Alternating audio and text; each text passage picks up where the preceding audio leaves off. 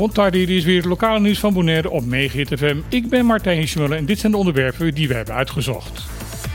Bij het noodweer in november vorig jaar bleek dat het afwateringssysteem Bonaire, bestaande uit dammen, rooien en afwateringsstructuren, volstrekt niet was opgewassen tegen de enorme hoeveelheid water die in een paar uur tijd over het eiland werd uitgestort.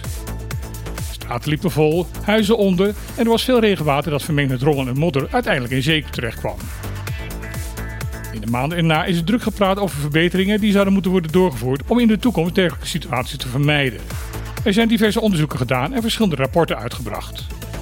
Nu, zeven maanden na het noodweer, wordt de eerste daadwerkelijke actie ondernomen door de overheid om deze situatie te verbeteren. Gedeputeerde Hense Tielman heeft aangegeven dat er in juli en augustus 45 rode en waterafvoerbuizen nagekeken, opgeruimd, schoongemaakt en die nodig hersteld gaan worden. Alle plekken die nu onder handen worden genomen liggen in het centrum van Kralendijk en Rincon. De inflatie op de Bes-eilanden stijgt dit jaar een stuk minder dan voorheen.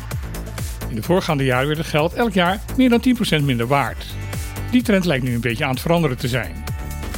Dat blijkt uit cijfers die het Centraal Bureau voor Statistiek bekend heeft gemaakt. Op Sint-Eustatius stegen de prijzen in het tweede kwartaal van dit jaar het minst.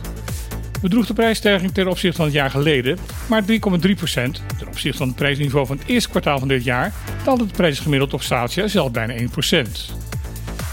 Op Samen ten opzichte van een jaar geleden is de inflatie het hoogst. Je was daar in het tweede kwartaal 5,2% meer geld per maand kwijt dan in dezelfde periode in 2022. De stijging van het tweede kwartaal ten opzichte van het eerste kwartaal van dit jaar bedraagt 1,1%. Het leven op Bonaire is in een jaar tijd 4,6% duurder geworden. De afgelopen drie maanden moest je op Bonaire 1,9% meer geld neerleggen voor je boodschappen dan in de drie maanden ervoor. Wat daarbij opviel is dat de prijs voor verse groenten 5,5% daalde ten opzichte van de maanden ervoor. Na de nodige omzwervingen heeft de Commissie Toezicht Bescherming Persoonsgegevens BES een eigen onderkomen gevonden. Kreeg de commissie in 2014 maar één kleine kamer toebedeeld in het gebouw van de Rijksdienst, waarin maar één enkele medewerker kon werken. Nu is er een vaste locatie gevonden op de Kai Industria. Hier kunnen ook bezoekers ontvangen worden die vragen hebben of problemen ervaren rondom hun persoonsgegevens. Op deze locatie is ook een vergaderruimte waar de commissie kan samenkomen en vergaderen. De ruimte is vernoemd naar de voormalige vicevoorzitter van de commissie, Esther Poirier-Todé, die kort geleden is overleden. Volgens de voorzitter van de commissie, Glenn Todé, was mevrouw Poirier-Todé de stille kracht achter de commissie.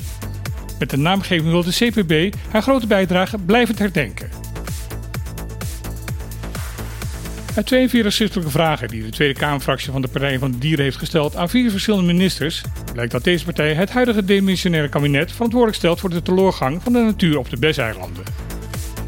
Ook blijkt uit de vragen dat fractieleden Wassenberg van S en Van Raan vinden dat de betrokken ministers vooral in dit opzicht hun taak hebben verwaarloosd op Bonaire. Aanleiding voor de vragen is het zeer kritisch rapport van de inspectie Leefomgeving en Transport dat kort geleden is gepubliceerd.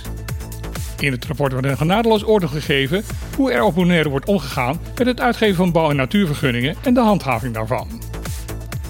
Volgens de fractie van de Partij van de Dieren hebben de betrokken ministers hun controlerende taak zwaar verwaarloosd en de huidige toestand veel te lang in stand gehouden. De verwachting is dat het nog wel geruime tijd zal gaan duren voordat alle betrokken ministers op deze kritische vragen antwoord hebben gegeven. Dit was weer het lokaal nieuws op Megahit FM.